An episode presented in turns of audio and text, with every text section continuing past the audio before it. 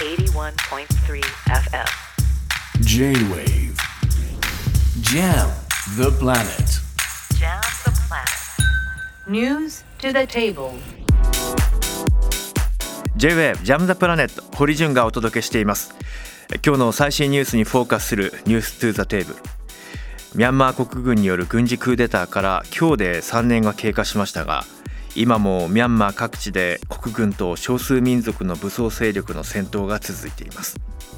こうした状況をこの方はどう受け止めているのでしょうか。クーデターに対する抗議デモの撮影中に現地で拘束され10年の禁錮刑を言い渡された後恩赦で解放されたドキュメンタリー映像作家の久保田徹さんに伺います。久保田さんこんばんは。あ、堀潤さん、こんばんは。どうぞよろしくお願いします。よろしくお願いします。え久保田さんは帰国後もミャンマー現地のそして多くのジャーナリストの支援をしようということで国内にねあの余っているカメラなどをかき集めて現地のジャーナリストたちに送ったりとかいろんな形で支援を続けています。今日でクーデターから丸3年を迎えました、久保田さんはどんな気持ちで今日迎えられましたか？えーあの本当に多くの人々の人生を変えてしまった出来事だったと、それが3年前に起きたと思っています。あの私自身、クーデターが起きる前からミャンマーに何度も行っていましたけれども、まあ、それまで普通の学生のようにこう暮らしていた人々だったり、会社員だったりとかが、えまあ、当初は平和的なデモに参加して、そそれが徹底的に弾圧されて、えうん。失われた命も多いですし、まあ、と友人を亡くした人々、家族を亡くした人々、そういった結果としてですね、そういった普通の学生だった人々が、今、銃を持ってその山岳地帯で戦闘しているといった、まあ、そんな風に多くの人々の人生を完全に変えてしまった出来事だと思います。そうですよね市街戦が行われて銃弾が飛び交う中少年たちがあの交通標識の鉄板を盾にして撃たれた仲間を助けに行く、こんなのでどうやって行くんだよ。でも行かなきゃっていうそういう現地からの映像が僕のところにも送られてきたりとか、うん。そして現在においても地雷などで足を失った。でも義足を作ろうにも義足をする技術者たちがいなくなってしまった。どうするんだとか、まあ、日本国内ではミャンマーのことが少し、まあ、報道が少しというか、まあ、ほとんどされなくなってしまったので何か収まったんじゃないかというようなそういうことを思われている方もいらっしゃると思いますが現在もさまざまな人権弾圧が続いています。これまでにミャンマー国軍はおよそ4500人の一般市民を殺害。260万人もの方々が避難生活を強いられ4人に1人が食糧難です。え現在のミャンマーが置かれている現状都市部そして山間地域それぞれあるかと思いますが久保田さんはどう受け止めてますか？はい、まあ、おっしゃったように、本当忘れられつつある人道危機だと思っていまして、まあ、3人から4人の1人がま食料不足だと言われています。でまあ、そういったそもそも食料もないような人々のその農村部とかの家々とかだったりとかを、ま、軍は空爆しているわけですね。というのも、まあ、抵抗勢力が彼らとしては潜んでいるからという理由でそういった村々を焼き討ちしまた空から空爆すると。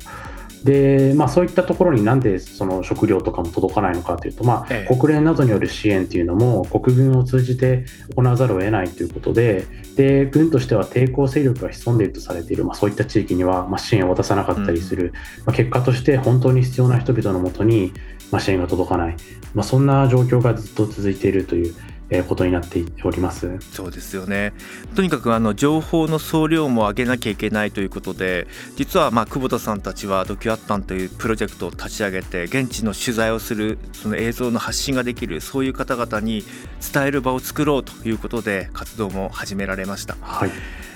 そうした中、うん、この先どうなっていくのかと、まあ、一つには、まあ、正常化していくにはやはり民主的な手続きが復興されることが第一条件だと思うんですが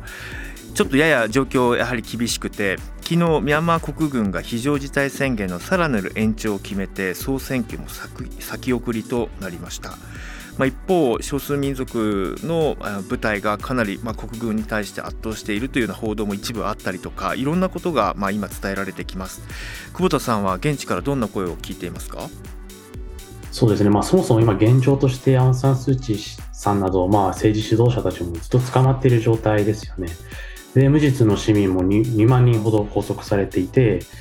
で軍としては、まあ、形だけ総選挙っていうのを行って、自分たちが正当だと、正当な支配をしているって言いたいわけですけれども、実際にはまあ国土のまあ、半分ぐらいも半分もまあ軍は支配していないのではないかとも言われております。まあ、それはやっぱり抵抗勢力が攻勢に、まあ、特に昨年の10月以降出ていってですね国軍がどんどんこう拠点を失っていったりしていると、うん、それだけこう内戦が激化しているっていう、えー、状態なんですね。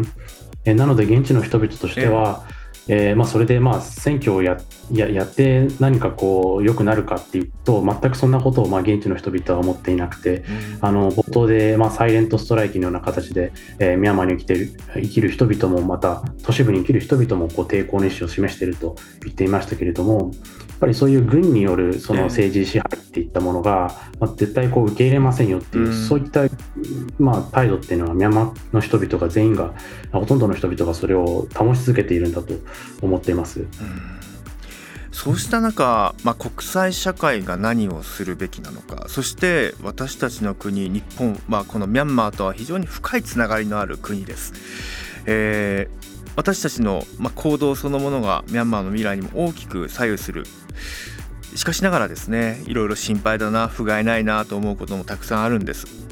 安倍元総理の国葬に関してはミャンマー国軍の関係者を招待するといった問題もありました。現地の市民の方々からはあくまでも正当なのは民主手続きによって作られた政府のはずと。なんであの人たちの政府を正当な国家の賓客として迎えるんですか？という抗議の声だってあったんです。皆さんご存知だったでしょうか？日本政府とミャンマー国軍の関わりについてはどう考えていますか？はいまあ、おっしゃる通り、日本政府はまあ国軍とまあ独自のパイプを持っていると言っていたことも、あのあると思います。まあ、ただ、やっぱり国会での決議だったりとか、また今日外務大臣が発表した談話などを見るとですね、かなり強い言葉でミャンマー軍を非難しています。うん、なので、まあ、それらのこう強い言葉っていうのも実際の政策として実施することが求められていると思いますし、まあ、現状、日本はまだ経済制裁もしていないですし、まあ、ODA としてあの支援も続けている状況ですね、でそのうちの一部が実際にこう軍事転用されているという指摘がされているので、まあ、そういったまず政府がじゃあ出しているお金とかが本当に困っている人々の人道支援として使われているんだろうかっていうことを、まあ、ちゃんとその監督するというか、まあ、クリアにする責任がまず日本政府にはあるのではないかと思います。本当ですよね、まあ、この後の後半の時間に伝えますけれども、ウンルワ、アンルワに対しては、これだけ早い段階で資金の拠出を停止するというのをアメリカに追従して発表した日本政府ですが、ダブルスタンドスタンダードではありませんか？ということも問いかけたくなります。一方、久保田さん、あの国際社会の主語は誰なんだ？という問いを私は立て続けてきました。国際社会は今何をするべきか、誰がするべきだと思いますか、このミャンマーの今の人道に対して。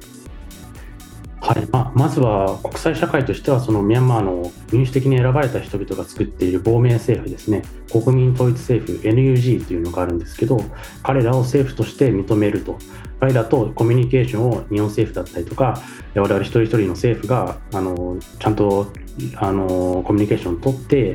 彼らとやり取りをしていくべきだということができると思いますしまた個人一人一人がこういったミャンマーで起きていることをまず知る伝える、ええ、でまあ、日本に住んでいるミャンマーの人と関わっていくとか、うん、まあ、そういった活動っていうものは、まあ、私たち一人一人にできることじゃないかなと思います。ミャンマーにルーツを持つ発信者たちとつながりを続けている久保田さんですが彼らは今何をやはり伝えようとしているのか何を知ってほしいと思って発信を続けているか最後に聞かせてください。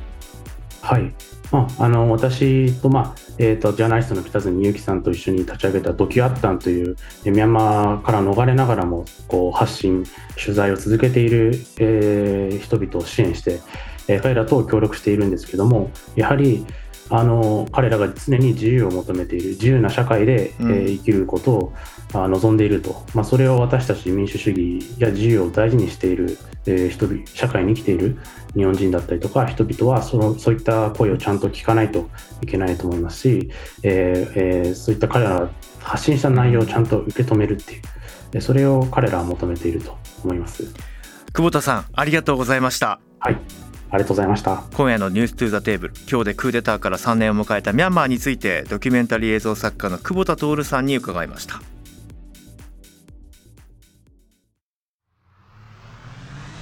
J-Wave Jam the Planet